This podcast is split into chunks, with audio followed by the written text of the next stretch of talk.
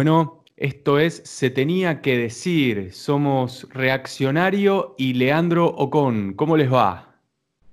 ¿Cómo andás, amigo? ¿Todo bien? ¿Todo bien? ¿Vos? Bien, todo tranquilo, todo tranquilo.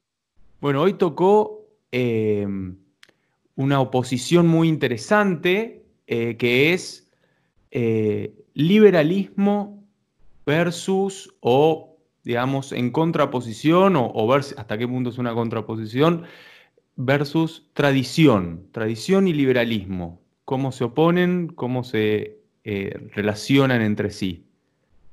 Eh, decime, a ver, ¿qué, qué, qué opinás de ese tema? no, es, es, viste, es un, es un tema muy amplio, así que vamos a tratar de por lo menos no decir lo que dice todo el mundo, ¿no? O sea, eh, sí, claramente estamos en una sociedad liberal eh, que ha venido sistemáticamente destruyendo tradiciones desde eh, tradiciones, qué sé yo, desde el episcopado eh, en la iglesia hasta las, las, famosas relaciones patriarcales e idílicas de las que habla Marx en el Manifiesto Comunista. Y claro, si, si, estuviéramos en 1680 te diría que sí, que es verdad, ¿no? O sea, vivimos en el medio de, esto. Pero la verdad es que venimos de prácticamente cuatro siglos de tradición liberal en desarrollo. O sea, si vamos a, Inglaterra, digamos, eh, desde el 1688, eh, por lo menos en adelante, ya tenemos decididamente una tradición liberal eh, hegemónica en, en, Inglaterra que luego se esparciría a través del Imperio Británico para luego eh, llegar a Estados Unidos, ¿no?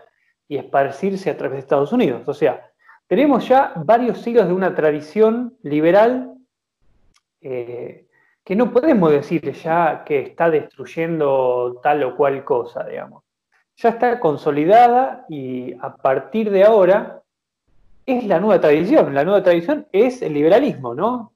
Entonces, eh, qué paradoja para las personas que hoy en día se consideran tradicionalistas, digamos, ¿no? Están, eh, o sea, el tradicionalismo nace como una respuesta a veces hasta antipática o, contestataria eh, al, progresismo, ¿no? O sea, es, bueno, a partir de que hay gente que es, que, gente trans, por ejemplo, yo voy al extremo opuesto y digo que, que, está bien pegarle una cachetada a tu esposa, por ejemplo, ¿no? Es como, es como esa, esa cosa de llevarle la contra, ¿no? Que es muy común, especialmente entre, entre los jóvenes que se ven metidos en esta cultura liberal y, por supuesto, porque uno es joven y tiene ganas de ser contestatario, eh, inmediatamente va a buscar lo más antipático que pueda encontrar para, qué sé yo, llevarle la contra al mundo, ¿no? Es normal.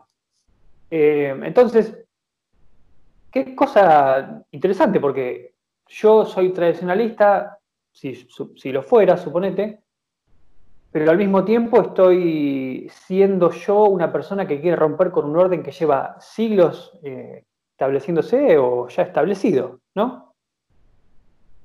Sí, eh, me gusta arrancar como arrancaste, ¿no? Me, gustó. La idea de que hay una tradición liberal. Entonces, ya de entrada, la oposición suena un poco rara porque hay otros países que su tradición es el liberalismo, hay que ver también dónde empiezan las, tra las tradiciones y dónde terminan. Eh, todas las tradiciones tienen un punto de partida, ¿no?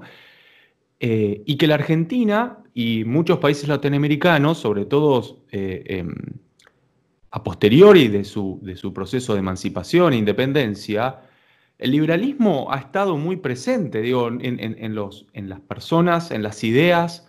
¿Hasta qué punto, me pregunto yo, eh, la independencia de la Argentina no tiene una semilla liberal? Digo, el mero hecho de, la independización de una monarquía. ¿Hasta qué punto me imagino yo y pienso la Revolución Francesa no tiene un, una raíz un tanto liberal? La idea de, eh, de, la liberación del pueblo contra un, un, yugo monárquico. eh, que, se consideraba obsoleto, ¿no? Digamos, la Revolución Francesa en algún momento fue, eh, así por decirlo, progresista, y, hoy eh, muchas de las cosas que nosotros consideramos que están bien, digamos, la libertad, la fraternidad, la igualdad, todos estos valores en, abstracto, son parte de, de, lo que algunos considerarían que son valores tradicionales. Digo, eh, hay eslogans que, eslogans, perdón, digo, hay frases patrias en unión y libertad. Hay una relación del, concepto de la libertad y el concepto de la tradición. Y, es muy loco eso cuando, cuando uno eh, escucha a, personas, digamos, de, cualquier eh, lugar en el mundo o los debates, hay algo que, se cruza y que es muy difícil desarmar, que es hasta qué punto la libertad o, digamos, el liberalismo como alguna representación de la libertad, ¿no? Porque acá está el otro punto, es el liberalismo, es qué tipo de libertad es. Hay tipos de libertad, vamos a, digamos, a... Y, sí, es verdad. y en Argentina, cuando uno es liberal, ¿qué prototipo de verdad, de libertad tiene en la cabeza? ¿O qué arquetipo de libertad tiene en la cabeza? ¿Tiene el arquetipo eh, de libertad exclusivamente política? ¿Tiene el, arquetipo de libertad económica? Y, digamos, está dispuesto a decir, bueno, no, eh, un gobierno conservador con libertades económicas o es libertad eh, anárquica? creo que hay, hay, muchas cosas que hay que resolver de las palabras y las cosas, ¿no? que el liberalismo es una idea que tienen muchas personas de lo que creen que es el liberalismo y cómo efectivamente funciona el, liberalismo como un, sistema ideológico. ¿Cuál es el sistema que hay detrás de los que defienden el liberalismo? Me parece que, hay un poco eso en, la, en, esta, eh, en esta terna. Sí. Fundamentalmente, digamos, eh, el liberalismo, o sea, la libertad entendida, digamos, por el liberalismo, es una libertad diferente, por ejemplo, a la libertad de los, de los, griegos, por ejemplo, ¿no? Esto Alain de Benoit lo dice en el problema de la democracia. Él dice, la libertad para el griego era la participación en, la política, y la libertad para el liberal es la eh, capacidad de aislarse de la sociedad, digamos. O sea, es exactamente la opuesta, digamos. Si uno era en Grecia libre para participar en la política, eso era un hombre libre, en, eh, digamos, en la tradición liberal, el, libre es el que se aísla en su propia vida y decide desaparecer de la vida pública, por ejemplo. ¿no? Eh, yo creo que nuestro, nuestro concepto de libertad tiene más que ver, eh, quizás es un poco de las dos cosas, pero para mí crecientemente está siendo influenciado por esa tradición americana de mm la búsqueda de la felicidad, digamos. O sea, la búsqueda de la felicidad es, es, yo hago lo que quiero, persigo mis propios intereses y a lo sumo eh, mi límite es, eh, digamos, eh, prácticamente la agresión al otro. O sea, mientras no haya una agresión abierta, porque a veces es agresiones encubiertas, digamos, que son permitidas. Por ejemplo, eh, durante mucho tiempo hubo eh, monopolios y abusos de todo tipo por parte de los, de los más poderosos y, sin embargo era perfectamente, entre comillas, liberal, ¿no? Eh, entonces, digamos, vos hablaste de la Revolución Francesa, ¿no? Esa Revolución Francesa, a su vez, estuvo influenciada ¿por qué? Por la Revolución Americana y también anteriormente por el siglo XVII en Inglaterra, que es donde esta tradición se empieza a forjar, digamos, empieza a eh, volcarse a la, a la, vida política, digamos, ¿no? Nosotros tenemos un conjunto de postulados teológicos de la Reforma que aplicados, o sea, que hablan de la igualdad de la, universalidad, por ejemplo, ¿no? de la relación individual con Dios, el, eh, ¿cómo es? Eh, que la interpretación de las escrituras está sujeta al juicio personal de cada uno y no necesariamente está sujeta a una estructura eclesiástica, por ejemplo, ¿no? Tenemos la concepción presbiteriana o independentista de la iglesia, eh, en contraposición con los obispos, por ejemplo, la, la, estructura, digamos, tradicional de la iglesia. ¿No? esas ideas luego se trasladan. Hay una frase muy famosa de, James I, eh, el, ¿cómo es? como el, James I de Inglaterra, James VI, o sea, Jacobo VI de Escocia, ¿no? que dice, sin obispo no hay rey, dice el tipo. Hmm. ¿Y por qué dice sin obispo no hay rey? Porque sabe que si se cae la estructura episcopal de la iglesia, muy probablemente se caiga la monarquía, que efectivamente fue lo que pasó, digamos. Cuando vos eh, trasladás esas ideas eh, eh, calvinistas, puritanas, a la política, lo que tenés es justamente desde un republicanista a un anarquista o en su momento los más moderados eran los parlamentaristas ingleses, ¿no? O sea, ya desde el 1640, que es cuando se empieza la guerra civil inglesa, eh, tenemos la formación real, eh, casi tangible, de una clase eh, liberal que se estaba levantando en armas en contra de una élite en decadencia como era la de, la de Inglaterra en ese momento, el, episcopado y la monarquía. Entendido como, eh, digamos, monarquía absoluta, ¿no? O sea, o por lo menos superior al Parlamento. Luego la monarquía persistió de una manera más, eh, digamos, subordinada al, Parlamento. La victoria parlamentaria de 1688 definitivamente consolida a los, digamos, a esa élite eh, Whig, que en ese momento se llamaba de esa manera, y a partir de ahí ya tenemos decididamente en el Imperio Británico y en Estados Unidos, y por supuesto, luego volcado a la Revolución Francesa y luego a las repúblicas americanas, una tradición liberal que viene de hace muchísimo tiempo, ¿no?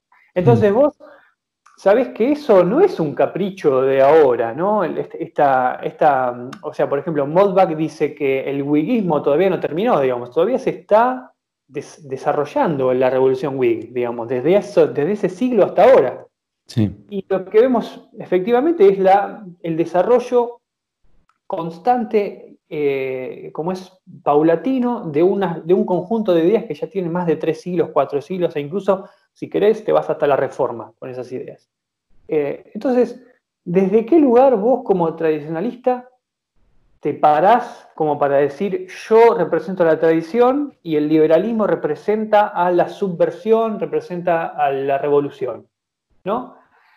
Eh, para mí es uno, el, mayor homenaje que vos le puedes hacer al liberalismo es considerarte tradicionalista hoy, porque si vos eh, persona que vive en Buenos Aires, te podés, vamos a usar un verbo muy, muy usado hoy en día, vos te autopercibís un guerrero, un, caballero templario, por ejemplo, defensor del cristianismo y, un cruzado, eh, significa que no sos diferente a la persona que se autopercibe cualquier otra cosa, digamos. Por claro, por el mero concepto de la autopercepción tiene una raíz liberal. Totalmente, la idea de, que el individuo puede mm, autodefinirse y autogestionarse y auto todo, ¿no? Em, eso es muy... Yo creo que en algún punto, creo que lo que termina siendo la ruptura más importante entre em, la tradición y el, y el liberalismo es algo que hablábamos también en, otros podcasts y los venimos diciendo varias veces, ¿no? Creo que ya es parte, creo que es parte del, del etos de, esta relación, que es cómo eh, el liberalismo y el sistema, digamos, el mundo contemporáneo se reinventa constantemente. Y, esta idea de autodestrucción para, dar lugar a, a cosas nuevas, de este autocastigo, es donde surge el, concepto de tradición. Me parece que hay, una cierta, no sé si paradoja, pero contradicción, porque eh, las mismas personas que en la década del 20 en la Argentina, sobre todo en Buenos Aires, eh, eran los protagonistas de la Belle Époque, que la Belle Époque es estos los, grandes edificios de la aristocracia porteña, esta onda de la Argentina en ascenso, con, un PBI altísimo en relación al resto del mundo, era porque la Argentina eh, tenía un modelo económico, político, que, era bastante, o sea, es una época liberal, o sea, 1927 es, estaba gobernando Alvear, digamos, y, ahora, cuando ese mismo sistema que vos, digamos, lo, usaste en tu propio beneficio o creó ciertos patrones que vos los considerás como propios, ¿no? Ahora ese mismo sistema te dice que esos maravillosos edificios porteños o esas, eh, esas em, construcciones o esas estatuas eh, que se hicieron dentro de ese sistema, ahora ese mismo sistema te está diciendo, no, bueno, esto ya fue. Ahora el liberalismo te dice que, lo que, que esto hay que cambiarlo. Entonces ese edificio ahora es un edificio viejo, ahora hay que dar lugar a lo moderno. Ahora ese edificio no vale nada porque puede vivir una persona y yo necesito que vivan 20. Tiro abajo el edificio y hago una torre de 20 pisos sin, digamos, sin los detalles de de estéticos, sin el mármol, sin todas estas cosas tan eh, opulenta, de opulencia.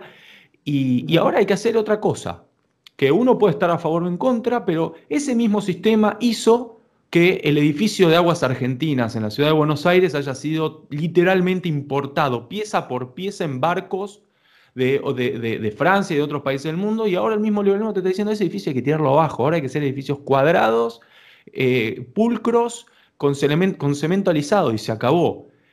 Y entonces, ¿cuándo es que empieza la tradición? En algún momento alguien, saca una foto y dice, acá estamos, esta es la tradición. Pero, pero, esa tradición se forjó gracias a otra serie, dentro de este mismo sistema. Eh, por eso yo cuando, cuando a veces se, presentan como oposiciones, hay algo que, que, siempre me hizo un poco de ruido, sobre todo una cosa es hablar de tradición nórdica y estos tipos que, eh, que ahora estas bandas nuevas que cantan un folclore vanguardista de vikingo, y otra cosa mm. es hablar de países latinoamericanos donde, donde eh, la tradición que es, es el, imperio azteca. O sea, digo, ¿en serio? ¿Qué sería lo tradicional? fíjate, eh, fíjate lo, que decís, es muy bueno lo de la foto, porque el liberalismo es una, tradición que se construye hacia adelante, no se construye, digamos, hacia adentro, no es introspectiva, ¿no? O sea, cuando vos tenés una tradición que constantemente vuelve a sus propias raíces, eh, digamos, eh, que es, reticente al cambio, que siempre trata de mantenerse de la misma manera y se juzga a sí misma de la misma manera, eh, por ejemplo, qué sé yo, tenés el, griego que que, por ejemplo, en la, Ilíada vos tenés el ideal de hombre, digamos, y el ideal de hombre fue ese durante toda la época griega, digamos, ya escrito por Homero antes de los, de los, de los grandes poetas que vinieron después, ¿no? los, los eh, Sófocles, Aristófanes, eh, o los, eh, dramaturgos que vinieron después. Pero las bases del, del, hombre, Perseo, ¿no? Hércules, eran hombres que ya digamos, ya había existido y a partir de ese momento fue todo degeneración.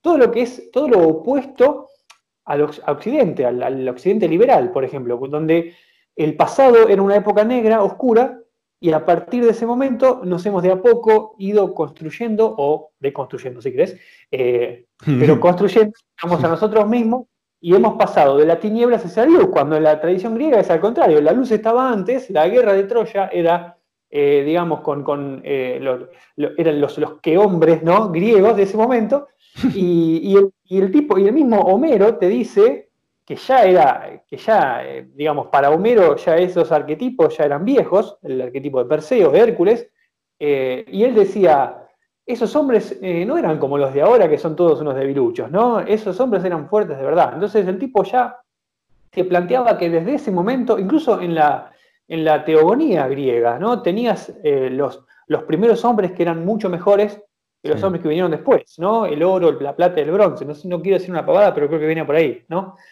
Eh, bueno, entonces, cuando el liberal, por ejemplo, el liberal clásico te saca una foto del siglo XIX y te dice, yo soy esto, bueno, pero vos no entendés, porque vos eh, tenés que entender que el liberalismo es un proceso. Vos no podés sacar una foto y congelarlo ahí, ¿me entendés? Es un proceso histórico. Y en ese momento, el liberalismo, eh, digamos, si vos hablas del liberalismo del siglo XIX, estaba en una lucha contra la aristocracia, la aristocracia terrateniente y los, contra los privilegios de, de la aristocracia, que eran vistos como una clase parasitaria eh, y en contra de, los, de las mezquindades, digamos, de los eh, diferentes reinos, ¿no? O sea, que, querían, por ejemplo, eh, la, exclusividad del comercio con, sus colonias, por ejemplo, y ellos, el, liberalismo, ah, digamos, buscaba la libertad de comercio. bueno, en ese momento, las ideas del liberalismo, digamos, respondían a un determinado contexto histórico, digamos, en el que el liberalismo de a poco iba eh, destruyendo a esa tradición que ya desde hacía más de un siglo eh, estaba empezando a socavar, ¿no? Eh, porque si bien en 1688 en Inglaterra el Parlamento, digamos, obtiene una victoria enorme y, la élite se consolida, la, nobleza no desaparece, o sea, ahí empieza, o sea, persiste luego la labor de, digamos, esa, esa guerra fría entre ambas partes, ¿no? que la revolución, digamos, liberal fue de a poco enterrando eh, y dejando atrás, ¿no? Hasta destruirla completamente, eh, digamos, eh, si querés, en la Primera Guerra Mundial, que es donde se destruyen las, las, últimas gobiernos autárquicos de, Europa. Pero vos no podés decir el liberalismo es esto, porque el liberalismo era eso en ese momento, y hoy el liberalismo ya en el poder, digamos, ya sin enemigos, se comporta de otra manera, ¿no? Por ejemplo, eh, en ese momento al liberalismo le convenía eh, la desregulación, pero una vez que fue en poder, al liberalismo hace lo que hace cualquiera cuando está en el poder, empieza a regular, ¿no? Entonces, lo, lo que vos decías, ¿no? En ese momento el liberalismo dictaba tal cosa, pero ahora esta tradición que se construye a través del tiempo dicta este tipo de parámetros. Por eso es que Modbach dice que los liberales clásicos se quedaron, o sea, se quedaron en el tiempo, o sea, no, no, o sea, no es que el liberalismo cambió, digamos, o sea, no es que el término liberal cambió, viste que ahora en Estados Unidos el liberal es un, es un izquierdista, dicen, ¿no? Y, y, y dice, no, el liberalismo siempre significó lo mismo, o sea, el liberalismo siempre fue eh, radical revolucionario. En todo caso, son los liberales conservadores los que no captaron la onda del liberalismo, lo que no entienden a su propia ideología. Totalmente. Em, eso es una, digamos, esta es una opinión personal y bueno, se lo, escribí en el, en, el, en, el, en el sitio de Nada Respetable. Digo, la gran transición del liberalismo clásico al neoliberalismo es cuando el, neoliberalismo asumió el poder y empezó a regular para mantener determinadas condiciones que aseguraran esta maquinaria que venimos diciendo que es de autodestrucción, digamos, la, la, la misma lógica de, una vez que ganó el sistema, bueno, ahora, ahora el sistema es la hegemonía. Bueno, en ese sistema hegemónico lo que aseguramos es que este sistema funcione, para que no se autodestruya. Y me, hiciste pensar dos cosas, mira, dos cosas de forma simultánea. De los griegos, esta idea que vos decís, bueno, que, esto mismo que pensaban los griegos, después vino el Renacimiento. Y el Renacimiento fue tomar la foto de los griegos y decirle, este era, este era el momento eh, el mejor momento histórico-cultural de la humanidad. Entonces, mil años después, volvieron a, revivir toda una, una, forma estética, política, aspiracional en Occidente de lo que se consideraba que había sido una buena época de la humanidad. Eso es el renacimiento, básicamente. Y, en esta, digamos, eh, eh, contradicciones, eh, me suena, me hace mucho ruido cuando, no sé si viste esta foto de Calvin Klein en, Nueva York, que le, sacaban le sacaron una foto porque ahora, antes había un modelo tipo, bueno, tipo así medio greco-romano, no sé, en ropa interior, y ahora pusieron a una chica eh, afroamericana, trans, como modelo de Calvin Klein. Y gente liberal diciendo, no, mirá cómo, cómo el progresismo, no, viejo, este es, ese es el sistema. El sistema dice que en algún momento esto está bien, entonces hay que apuntar por esto, y si las cosas cambian hay que ir por eso, digamos, así funciona. Ese es el sistema. Que, el punto es, ¿qué vende? Creo que el, el liberalismo contemporáneo lo que ha logrado es convertir todo en un capital. Todo es capital vendible. Si esto vende, hay que ir por acá. Y entonces ahí es donde la gente dice, che, me siento afectado en mis tradiciones, eh, porque esto considero que está mal que se venda. Bueno, pero eso es el liberalismo. El liberalismo va a tratar de vender lo que pueda, a max, digo, si se puede cometer en capital una uña, van a salir a vender las uñas de las personas. Digo, es, e, ese es el sistema. Dice, ¿cómo vas a vender las uñas de las personas? Eso me parece como inmoral. No, bueno, no tiene moralidad el sistema este. Es moral, ¿sí? Es totalmente amoral. Entonces, por ahí hay gente que se horroriza de eh, eh, mujeres o varones que venden fotos por internet, fotos eróticas por internet. Bueno, el sistema hace esto. Dice, sí, hay, hay, hay, hay, oferta, hay demanda, y alguien dice, bueno, yo, alguien me, me, está dispuesto a pagar, no sé, 100 dólares por foto, si me, si me saco una foto desnuda, eh, lo hago, ¿qué tiene de mal? digo, si no soy menor de edad, digo, todas estas condiciones, voy por eso. Y alguien dice, no, qué inmoral. No, bueno, es, este es el sistema, bienvenida, digamos, bienvenida al sistema. Eh, y esas son las oposiciones al tradicionalismo, me parece a mí, ¿no? Sí, por eso la, esa confusión de, las personas, por ejemplo, que dicen querer sostener valores tradicionales y a la vez se pronuncian a sí mismos o se, se llaman a sí mismos capitalistas, ¿no? Entonces, eh, vos tenés que entender fundamentalmente las, posturas que vos tenés, creo, ¿no? Si no puede ser como cualquier persona que, convive con creencias contradictorias, como cualquiera, no te vas a morir de última. Pero de última, si te llega a interesar, vos podés saber que el capitalismo es amoral, o sea, el capitalismo no crea valores. Tampoco necesariamente, o sea, los destruye. A lo que voy es que si necesita destruirlos para vender, lo va a destruir. O sea, eh, y, siempre remarco el mismo pasaje del manifiesto comunista, que tienen que, o hay que, hay que realmente memorizarlo. Donde quiera que ha obtenido el poder, la burguesía ha destrozado las relaciones patriarcales idílicas. O sea, la burguesía, a través de revolucionar los medios de producción, revoluciona la sociedad misma. ¿no? Entonces, eh, o sea, no es que, o sea, no le tengan miedo a Marx, porque son de derecha, muchachos. O sea, lean lo, que dicen. Totalmente. Totalmente. No, no, no, pero es tal cual. Digo, es lo que hablamos, no me acuerdo, en otro podcast que es Marx. Es un humanista de la revolución industrial. Marx es técnicamente, en muchos aspectos, un conservador porque dice, loco, ¿no ven hacia, dónde está yendo esto? Está destrozando la humanidad. Tratemos de resguardar, porque cuando habla del, del proceso de alienación, de alienación de las personas, porque están todo el tiempo en la fábrica, digo, sacarle una foto a la Inglaterra de la Revolución Industrial, al caminar en la calle de la, de la Inglaterra Revolución Industrial, es un desastre. Es sífilis, es, es, todo lo que está mal, es prostitución infantil, es todo lo que, lo que hoy mucha gente revaloriza. Marx vio esa foto y dijo, esto, esto tiende al desastre, esto en algún momento se va a romper.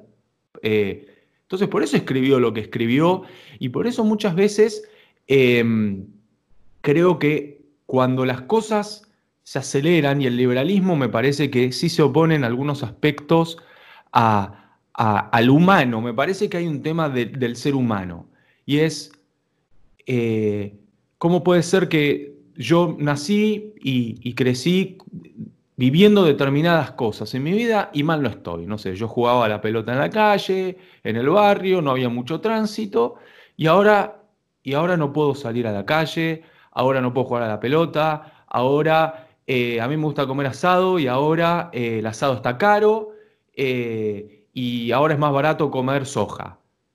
Y uno dice, no, loco, esto... Y sobre todo las cosas que, empiezan a bordear lo que era moral e inmoral en algún momento. Digo, em, lo que se critica, hoy justo vi un video de, Sol Despeinada, no me preguntes por qué, pero, pero estaba viendo un video de Sol Despeinada y, y acá venía este punto central que ella decía sobre eh, el, cuerpo de la mujer. Bueno, pero ¿cuál es el tránsito liberal que eh, estamos viviendo ahora? Bueno, que, se está maximizando la capitalización, o sea, la transformación de todas las esferas humanas en capital, o sea, ahora hasta nuestros pensamientos se venden, todo se vende. Digo, cuando vos estás en Facebook y decís, che, me gusta esto, no me gusta esto, Facebook transforma todos tus comportamientos en un algoritmo que después se lo vende a las compañías y las compañías saben qué publicidad hacerte. Y entonces hay gente que dice, no, loco, esto está, yendo muy lejos. Me parece que...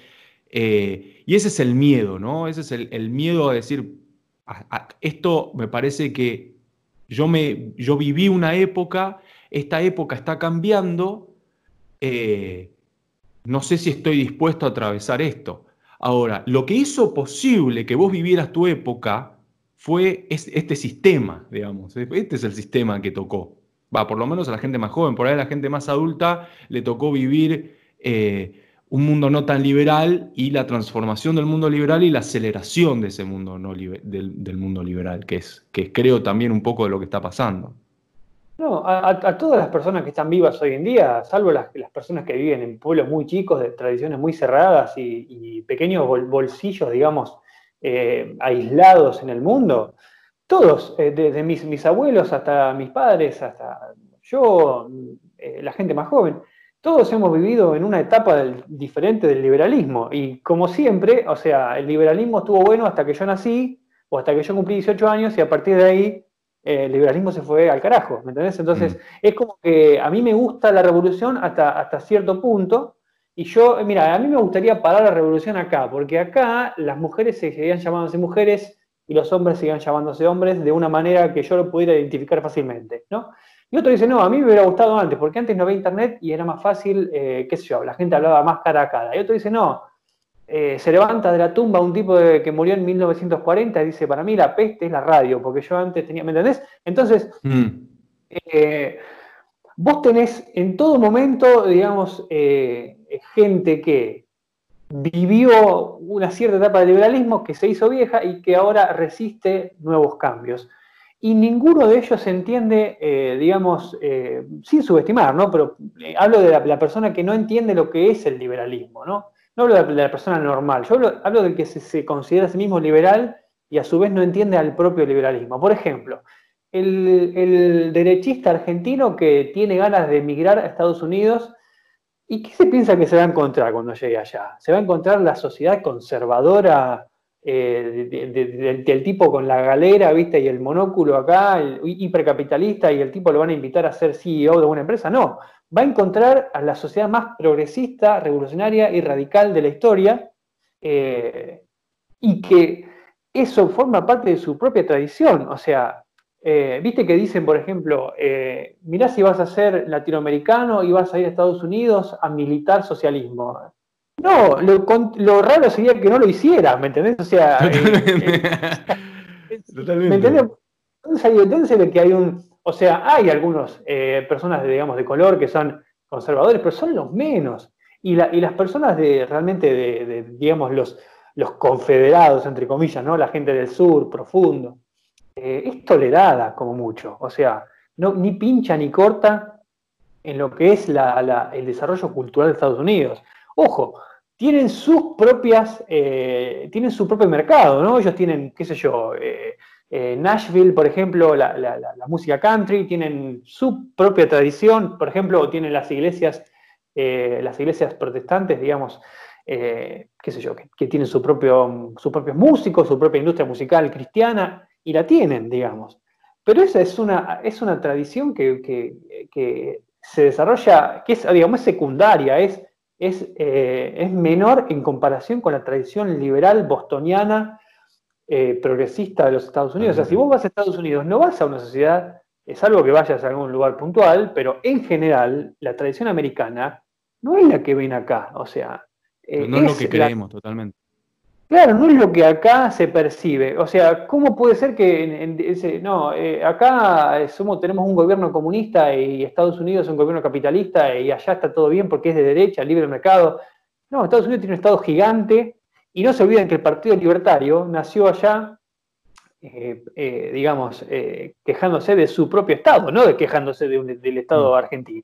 O sea, los mm. mismos libertarios allá a los, que, qué sé yo, se me viene a la cabeza uno, por ejemplo, Peter Schiff, que es un, es un financista, no sé qué es. Y el tipo se, fue de Estados Unidos, se fue a Puerto Rico porque los impuestos eran más bajos, por ejemplo. Eh, y no, y bueno, ¿por qué no se quedó en Estados Unidos? Porque el tipo buscó, eh, o sea, al tipo le pareció que los impuestos eran asesinos en Estados Unidos y entonces eh, se fue a Puerto Rico, porque quizás ahí tienen más libertad de, disponer de su capital, qué sé yo. pero, digamos, el, derechista de acá, ni, hablar del tradicionalista ya, porque si vos sos tradicionalista, o sea, ¿qué querés? ¿Me entendés? O sea, ¿qué querés vos? ¿Una teocracia católica? O sea, ¿qué estás buscando vos? ¿De, en, qué, en qué momento se te ocurre a vos que puede volver, eh, qué sé yo, Felipe II a, España, ¿me entendés? O sea, ¿de qué, o sea, ¿De, qué estamos hablando eh, cuando hablamos de un tradicionalista de esa índole, por ejemplo? ¿No? O sea, estamos hablando de una persona que se autopercibe de una manera y que no sé por qué ha decidido adoptar eso como pudo haberse vuelto, qué sé yo, budista o pudo haberse vuelto, qué sé yo, un, eh, qué sé yo, confusionista. Eh, pero que no, tiene, digamos, verdaderas posibilidades de, implementar su ideología en el mundo. Entonces es como la persona que, si yo soy un, católico tradicionalista eh, urbano, soy prácticamente igual que la persona que se junta a hablar de ovnis en, en, en, ¿me entendés? Mm.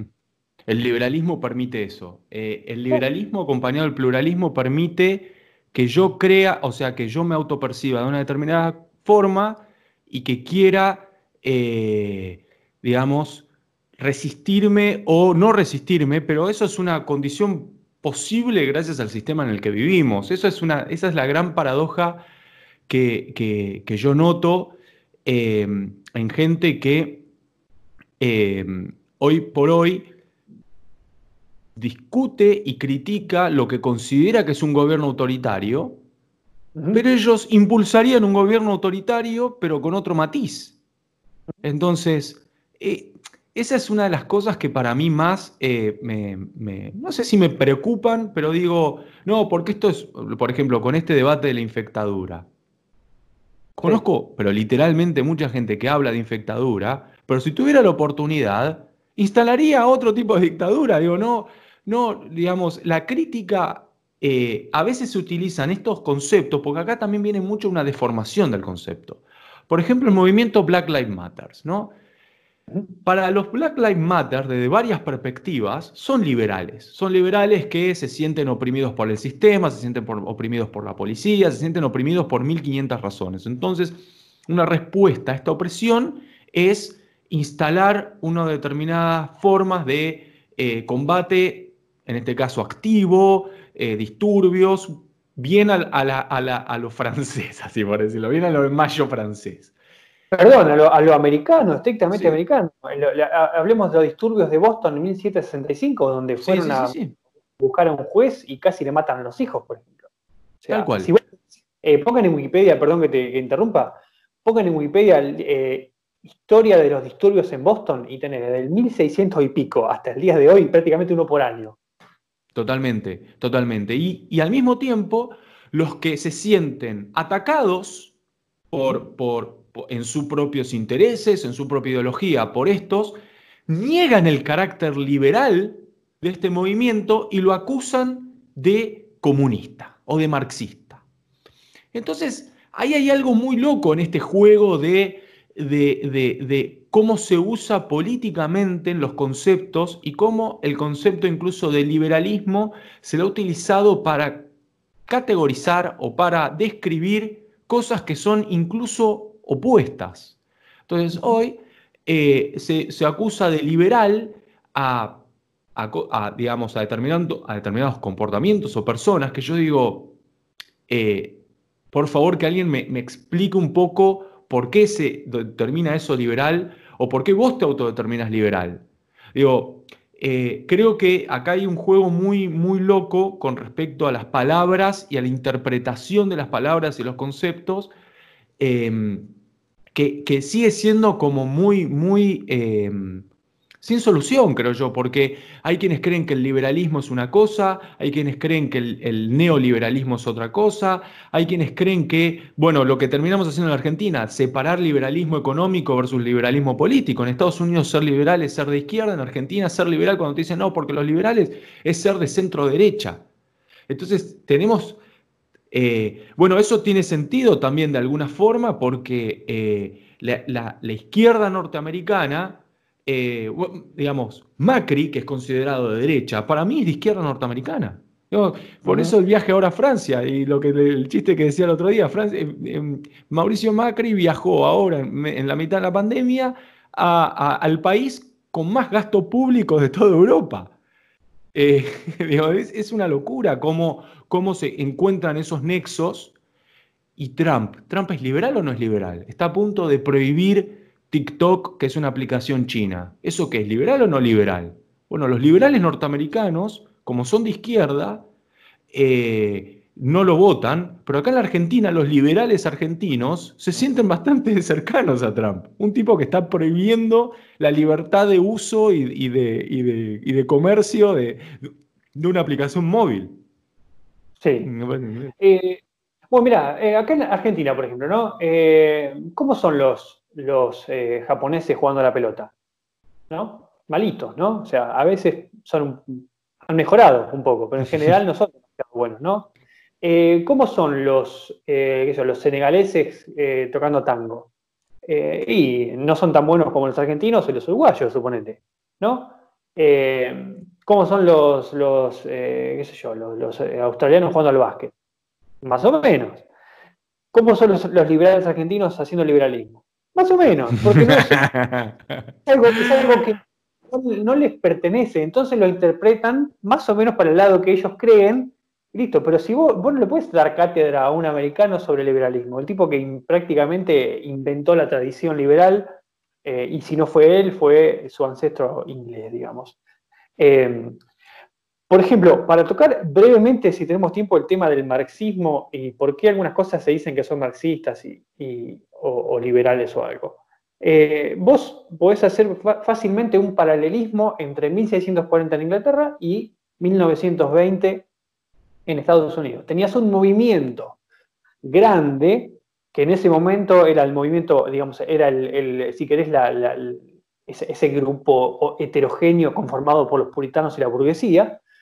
Y en 1920 en Estados Unidos tenés lo que fue el movimiento progresista, digamos. Eh, ese movimiento progresista abarcaba desde los progresistas antimarxistas como Teddy Roosevelt hasta los marxistas más recalcitrantes como por ejemplo Lincoln, Lincoln Stephens o John Reed, por ejemplo. ¿no? Eh, es un movimiento, era un movimiento, el movimiento progresista, que eh, abarcaba a mucha gente, tal cual como lo podés ver hoy en el Partido Demócrata. Tenés el, neoliberal eh, de Joe Biden que eh, compite en una interna con el comunista de Bernie Sanders, por ejemplo. ¿no? Entonces, lo importante es que la, la tradición progresista de Estados Unidos es muy compatible con la tradición marxista, porque ambos son ideologías eh, idealistas, eh, son utópicas, e incluso cuál es el factor aglutinante de ambas ideologías, del marxismo junto con el progresismo. El cristianismo protestante norteamericano. Eso, eh, digamos, en esa sopa cristiana, digamos, idealista, utopista, coexistieron todo tipo de tradiciones radicales en paralelo, ¿no? El, wilsoniano, el, digamos, el que quería utilizar el Estado para erradicar el pecado de Estados Unidos y construir el cielo en la tierra, eh, entre comillas, por ejemplo, eso es, ese era, uy, se me fue el nombre, no importa. Bueno, un, un intelectual, John Dewey, John Dewey, eh, un intelectual muy importante de ese momento, que él quería usar, él quería usar la tecnología al servicio de la moralidad, ¿no? Quería crear un hombre más, una sociedad más, más eh, santa, entre comillas. Y a su vez tenías el marxista, que muchos de ellos venían de la tradición progresista. Uno de los marxistas más importantes de Estados Unidos de esa, época, eh, la autobiografía se llama The Brian Stalin, Bryan era William Jennings Bryan, un político eh, progresista de Estados Unidos. O sea, muchos empezaban con el movimiento progresista, eran incluso hijos de cristianos progresistas, y se radicalizaban y se transformaban en marxistas. Pero estamos hablando de, no estamos hablando de que eran liberales o marxistas. Esas ideas, eh, coexistían e iban de la mano y se toleraban y se ayudaban entre ellas. Incluso el progresista más moderado hacía lo mismo que hacía el parlamentarista inglés más moderado en 1640. No, estos loquitos de los marxistas, o en su, caso fueron los diggers o los levelers, por ejemplo, eh, bueno, están ahí, acompañan, pero tampoco le vamos a dar mucha cabida pero siempre están, ¿eh? siempre se toleran. Y cuando se pelean, se pelean como cuando se pelean los hermanos, ¿viste? Eh, a diferencia de el fascista o el nazi, o en ese momento el monarquista, el, episcopalista, que sí eran enemigos de verdad, porque metafísicamente eran antagónicos, a diferencia del marxismo y el progresismo, que son metafísicamente compatibles, digamos. Sí, sí, sí, sí. Me, hiciste acordar, Alexandra Ocasio Cortés, que es la líder, o sea, es la gran referente progresista en el Congreso norteamericano, es católica. Es católica declarada y practicante. Eh, y, es, y, es una de las grandes abanderadas del progresismo en Estados Unidos hoy en día. Y mm, con respecto a, mm, a este tema de, mm, de cómo en, otras sociedades, me quedó bollando este pensamiento tuyo de cómo practicamos mal el liberalismo. Y tiene que ver un poco con esto que a veces se lo llama hibridación institucional. ¿Por qué hacemos mal las cosas? Porque tratamos de acoplar por medio de políticas, por medio de iniciativas que son por ahí e, e, extrañas o, e, digamos, ajenas las tratamos de meter como si fuera un rompecabezas en un lugar donde no encaja tan bien. Entonces hay un montón de, de, instituciones formales e informales en la Argentina, las prácticas. Eh, ahora vamos a hablar bien de las tradiciones, ¿no? Una tradición que a mí me gusta mucho es eh, asado. Yo soy ultra pro asado. Se sabe, los que no saben, ahora lo saben. Eh, y cuando uno trata de amoldar nuevas formas y nuevas prácticas a ciertos comportamientos socioculturales que están instalados de alguna manera, porque por ejemplo, listo, ya sacamos la foto, listo, esta es la tradición. A mí me cabe la tradición de comer asado. ¿Mm? Ahora, cuando se trata de instalar eso en, una, nueva forma, un nuevo corte de carne, lo que sea, tratar de comer pescado, que esto y que lo otro, cualquiera te va a decir, loco, ¿qué, qué es esto? ¿Qué me estás tratando de hacer? Y por eso a veces se termina rompiendo. ¿Por qué se termina rompiendo o la, máquina se termina forzando y termina no funcionando bien el liberalismo, pero también terminas rompiendo lo que funcionaba? Que no sé si bien o mal, no lo vamos a juzgar moralmente, porque estás tratando de hacer encajar cosas que no encajan bien necesariamente. Y por ejemplo, esta, digamos, algo que ha tenido mucho el liberalismo ha sido, eh, a mi entender, la metafísica del individuo por sobre todas las cosas. ¿no? El individuo es el punto de partida. Pero hay otras metafísicas, y creo que una de las metafísicas más eh, contrarias al individuo, y ahí puedo entender, por ejemplo, por qué eh, hay, hay discursos en Argentina, varios discursos tradicionalistas, que pueden ser peronistas, no peronistas, siempre la idea de la organización o la idea de la comunidad, la idea de la familia, la idea de lazos que son más poderosos que el individuo. Y creo que dentro de esa metafísica es donde siempre termina habiendo un choque, que es lo que más le molesta al ultraliberal, al político ultraliberal que viene a instalar todas las privatizaciones juntas, esto y que lo otro, lo que más le molesta es la organización. Por eso los liberales, y acá es la gran paradoja para mí del liberalismo, el liberalismo acérrimo solo funciona cuando prohíbe la libertad individual de querer agruparte con otra persona.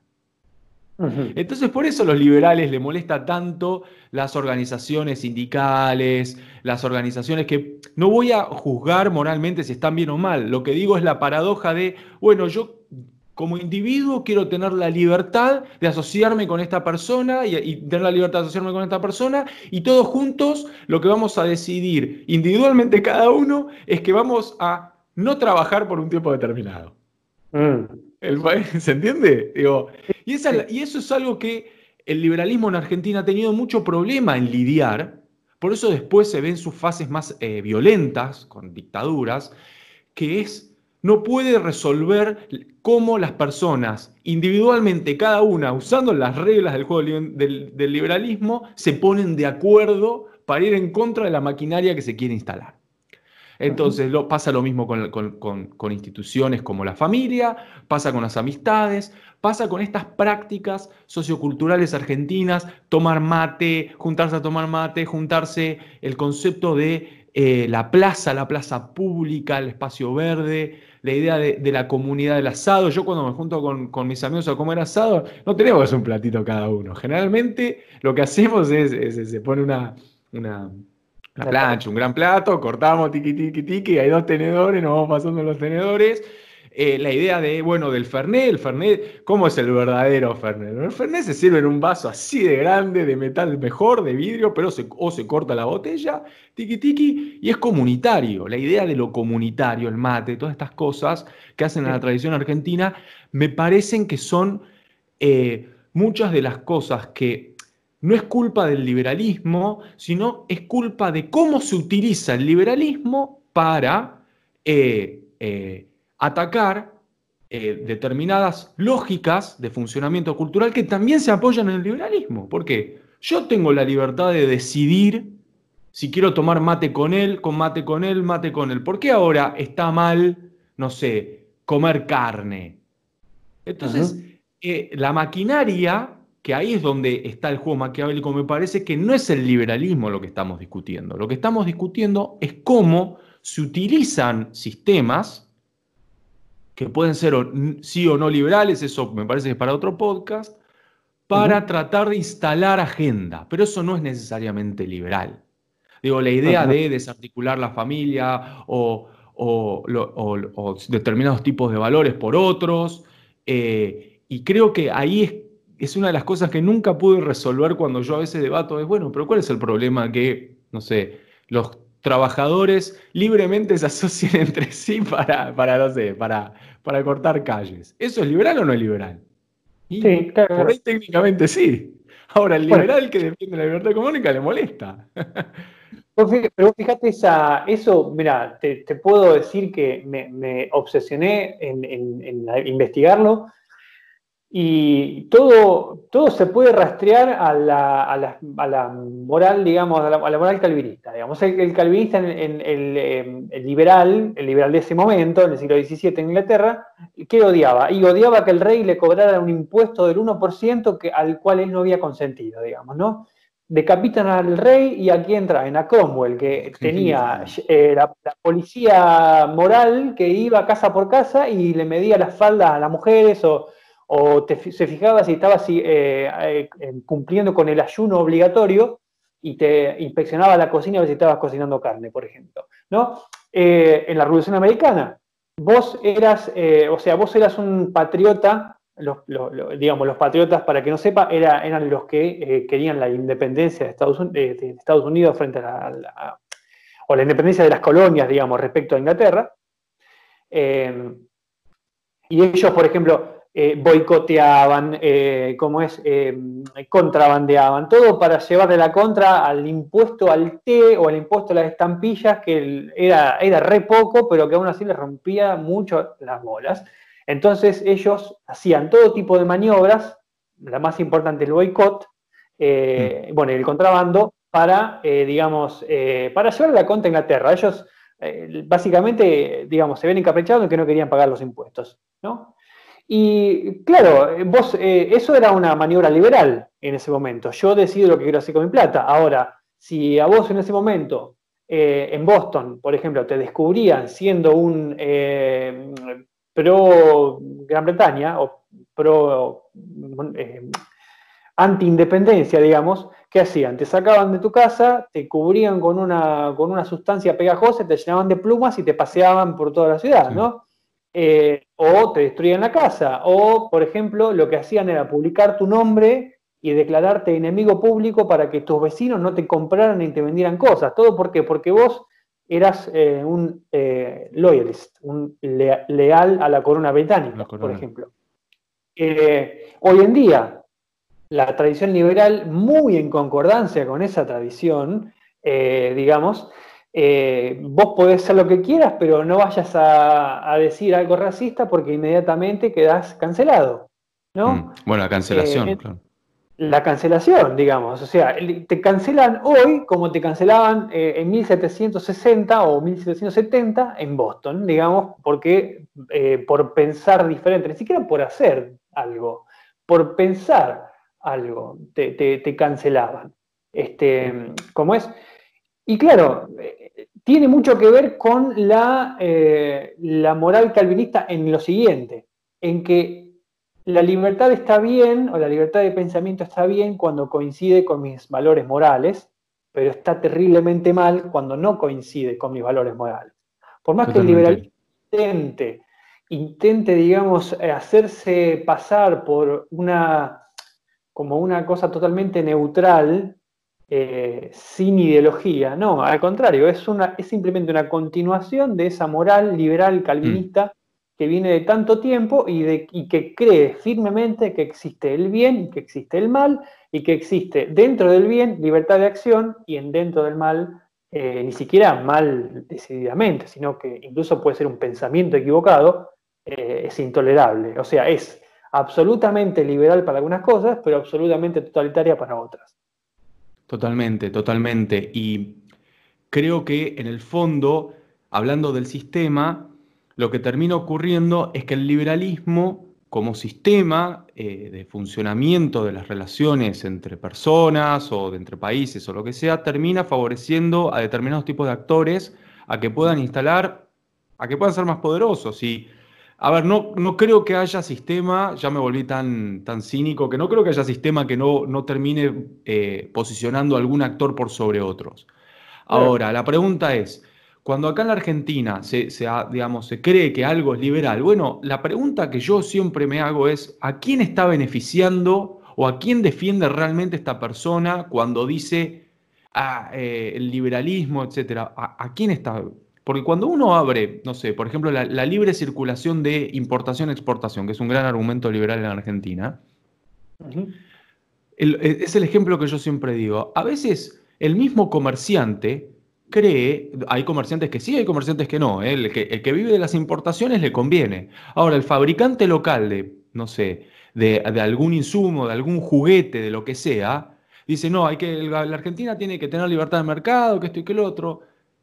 Vos usted no se da cuenta, me van a decirles, que si usted abre las puertas al libre, totalmente al libre comercio y a todo lo que usted cree que va a ocurrir, de lo que usted cree que es el liberalismo, van a venir jugueterías chinas, jugueterías de todos lados, y usted lo van a fundir. Eh, llega un momento donde, y es, parte de la lógica misma del, eh, de las contradicciones con las que vivimos los seres humanos. A veces creemos, me incluyo, digamos, todo, todo nos pasa, que dentro de determinadas condiciones de vida o dentro, de determinadas promesas vamos a vivir mejor porque creemos algo que va a pasar si pasa X cosa y al final nos termina perjudicando.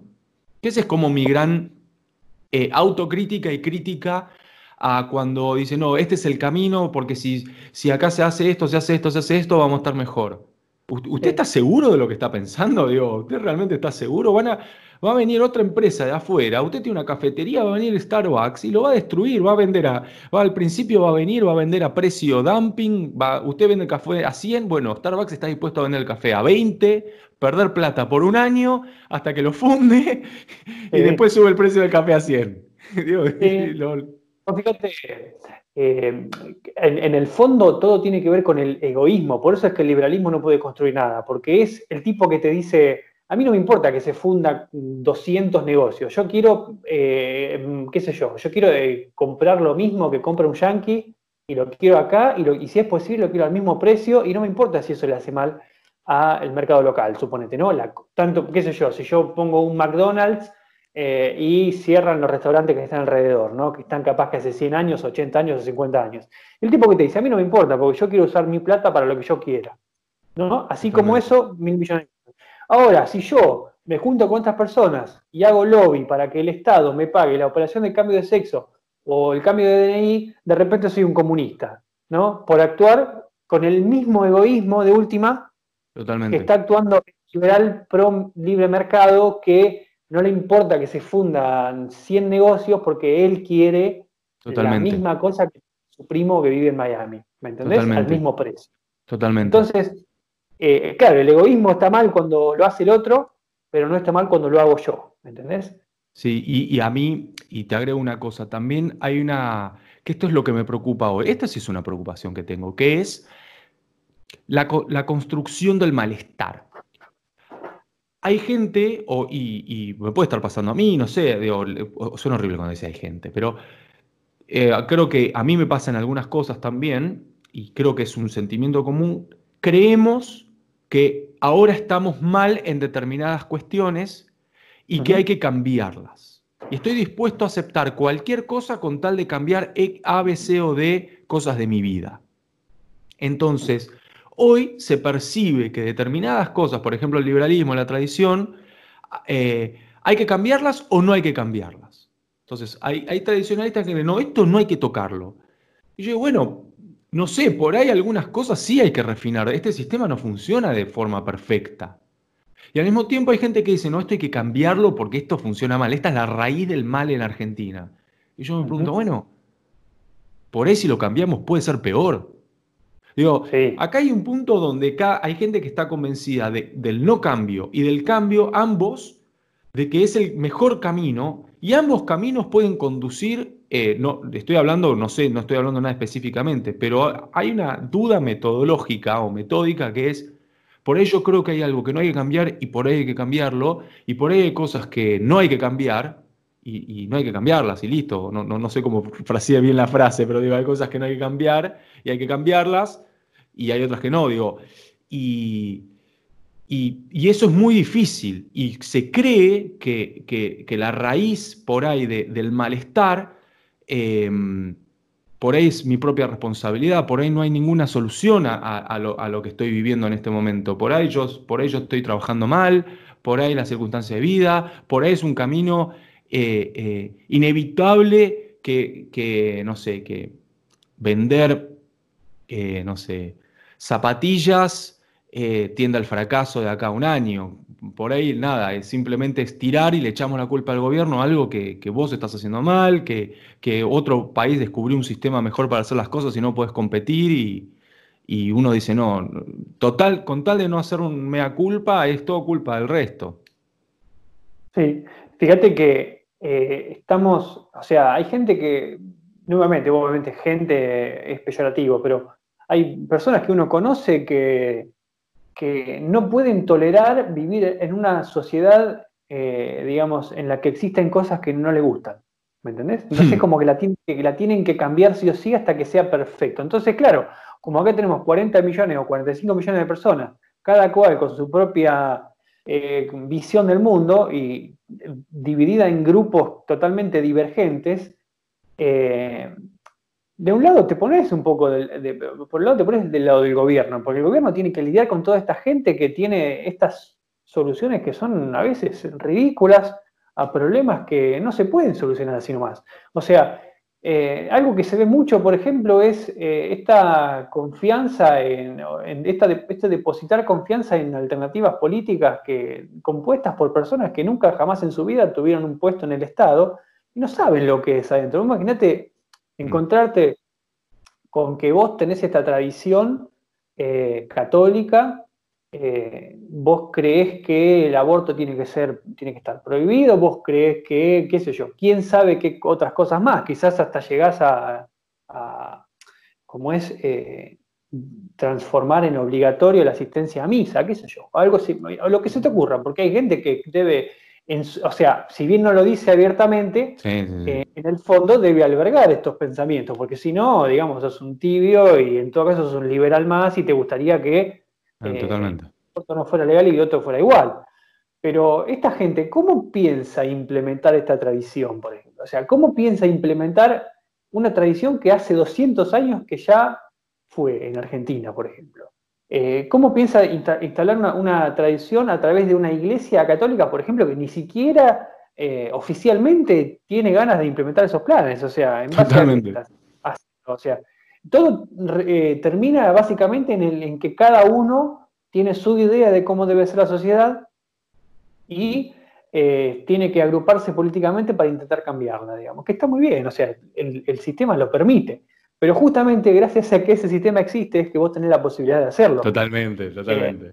Eh, y, por otro lado, eh, si querés, para ir terminando, después te dejo la última palabra, eh, la tradición se, se, construye orgánicamente. O sea, vos no podés de repente construir una tradición de un día para otro, formar un partido político y decir, bueno, eh, me voy a agarrar de, Santo Tomás de Aquino para poder construir una tradición propia y así sacar a Argentina adelante o al mundo adelante o mi comunidad adelante. No. O sea, vos estás eligiendo de todo un mar histórico, estás eligiendo algo que más o menos te gusta, quizás por crianza, por afinidad o porque la chica que te gusta es católica, y estás intentando, digamos, eh, traer una, revivir una tradición que ya murió, digamos. O sea, por algo Alexander Dugin dice que la tradición, o sea, o lo que viene se construye hacia adelante, superando al liberalismo y al, digamos, y a la posmodernidad, a la modernidad, superándola, no volviendo hacia atrás, ¿no? El mismo Spengler lo dice, o sea, el que quiere volver para atrás en la historia es un demente, o sea, no existe volver para atrás, existe hacia adelante. Eh, no puedes revivir. Por eso es, eh, en todo caso, lo que puedes hacer es construir una tradición nueva, pero ya no serías tradicionalista. Al contrario, serías eh, un rupturista, un subversivo, un revolucionario, si se quiere. Totalmente. No, no, totalmente de acuerdo. Y, digo, para cerrar, es eh, que es una charla que tuvimos el otro día, es, es muy fuerte porque ambos lados o todos los lados creen que el otro está siendo manipulado. A vos te manipula la iglesia, a vos te manipula la OMS, las organizaciones internacionales, que Soros, que esto, somos todos manipulados. Eh, si no hay tampoco, creo, una autocrítica, es muy difícil tratar de por ahí eh, trazar los puentes necesarios para encontrar eh, síntesis superadoras, que creo que también hay un poco de eso de mirar hacia adelante. la única forma, a mi opinión, de, de, mirar hacia adelante es tratando de construir síntesis superadoras porque si no vamos a volver a vivir eh, errores que no considero que, estén buenos, que es que una minoría termine desarrollando lo que es o no orgánico y que diga que no es orgánico. Lo orgánico es, es, es algo que no se puede medir, está en el pueblo, está en la gente, es algo que nadie puede venir con un manual y decirme esta es la tradición argentina. O el pibe que se junta en el barrio por ahí no tiene las mismas tradiciones que el pibe que está en la quiaca. Ahora, los dos hay una lógica inconmensurable que, es muy difícil tratar de meterse en las personas, ¿no? Digo, eh, bueno, eso, eso. bueno, se tenía que decir, dijimos de todo. De todo, de todo, sí, exacto. Así que bueno, nos vemos en la próxima. Eh, gracias por siempre por comentar, por votar, por escucharnos. Este, la verdad que estamos muy contentos por, por el apoyo que estamos teniendo.